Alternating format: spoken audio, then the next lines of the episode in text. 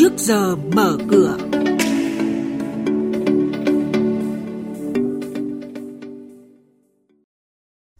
Thưa quý vị, trong chuyên mục này sáng nay sẽ có những thông tin đáng chú ý đó là thị trường cho vay tiêu dùng sẽ tăng trưởng mạnh trong năm nay. Sở Giao dịch Chứng khoán Hà Nội chấp thuận cho công ty cổ phần xây dựng SCG đăng ký giao dịch 50 triệu cổ phiếu, cùng với đó là nhận định diễn biến giao dịch tại Sở Giao dịch Hàng hóa Việt Nam. Và sau đây, các biên tập viên của chúng tôi sẽ cập nhật chi tiết. Thưa quý vị và các bạn, Bộ Tài chính vừa đưa ra dự thảo lần 1 thông tư hướng dẫn thuế và quản lý thuế đối với hộ kinh doanh, cá nhân kinh doanh để lấy ý kiến. Đáng chú ý, dịch vụ may đo, giặt là, cắt tóc cũng được đưa vào diện chịu thuế. Trải qua một năm kinh tế đầy biến động vì đại dịch COVID-19, dịch bệnh đang dần được kiểm soát, nền kinh tế được dự báo là sẽ sớm phục hồi. Trong bối cảnh đó, thì thị trường cho vay tiêu dùng nước ta được dự báo sẽ có cơ hội tăng trưởng trở lại trong năm 2021.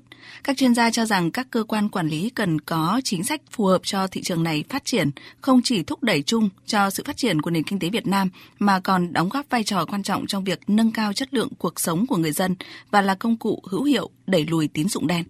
Theo báo cáo của ngành fintech và ngân hàng số châu Á Thái Bình Dương năm 2025, các chuyên gia phân tích giao dịch di động tại Việt Nam dự kiến tăng trưởng 300% trong giai đoạn 2021-2025, dẫn đầu là sự phát triển mạnh mẽ của thanh toán di động. Quý thính giả đang nghe chuyên mục Trước giờ mở cửa phát sóng trên kênh Thời sự VV1 từ thứ 2 đến thứ 6 hàng tuần trong theo dòng Thời sự sáng. Diễn biến thị trường chứng khoán Biến động giá hàng hóa được giao dịch liên thông với thế giới trên Sở Giao dịch Hàng hóa Việt Nam. Nhận định phân tích sâu của các chuyên gia tài chính, cơ hội đầu tư được cập nhật nhanh trong trước giờ mở cửa.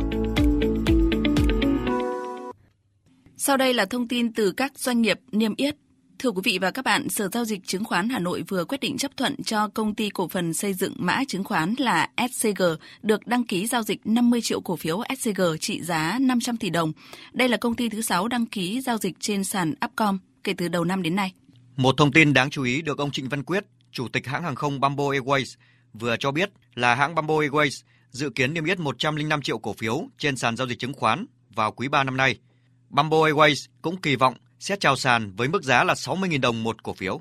Công ty cổ phần chứng khoán Sài Gòn Hà Nội SHS vừa có thông báo đã bán xong 1,2 triệu cổ phiếu SHB của Ngân hàng Thương mại Cổ phần Sài Gòn Hà Nội và giảm sở hữu 1,48% vốn tại ngân hàng này. Trên thị trường chứng khoán, trong 6 phiên gần đây, giá cổ phiếu của SHB liên tục duy trì đà tăng giá và thanh khoản cao với khối lượng khớp lệnh trung bình đạt trên 40 triệu cổ phiếu mỗi phiên. Về diễn biến trên thị trường chứng khoán, thưa quý vị và các bạn, sau khi chính thức chạm mốc 1.200 điểm, phiên giao dịch cuối tuần mở đầu với áp lực bán gia tăng.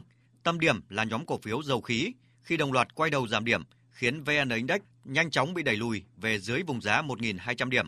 Kết thúc phiên giao dịch cuối tuần, VN Index giảm 6,89 điểm, tương đương 0,57% về mức 1.194,05 điểm.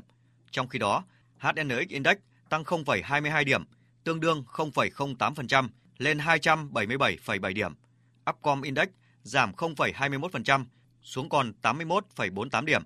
Đây cũng là mức khởi động thị trường phiên giao dịch sáng nay. Tiếp theo là tin từ Sở Giao dịch Hàng hóa Việt Nam với các thông tin và diễn biến mới nhất trên thị trường hàng hóa thế giới. Chúng tôi có cuộc trao đổi nhanh với bà Nguyễn Thị Minh Trang là chuyên gia phân tích thị trường của thành viên kinh doanh hữu nghị. Thưa bà, xin bà cho biết một vài nguyên nhân và diễn biến đáng chú ý trên thị trường hàng hóa trong tuần qua.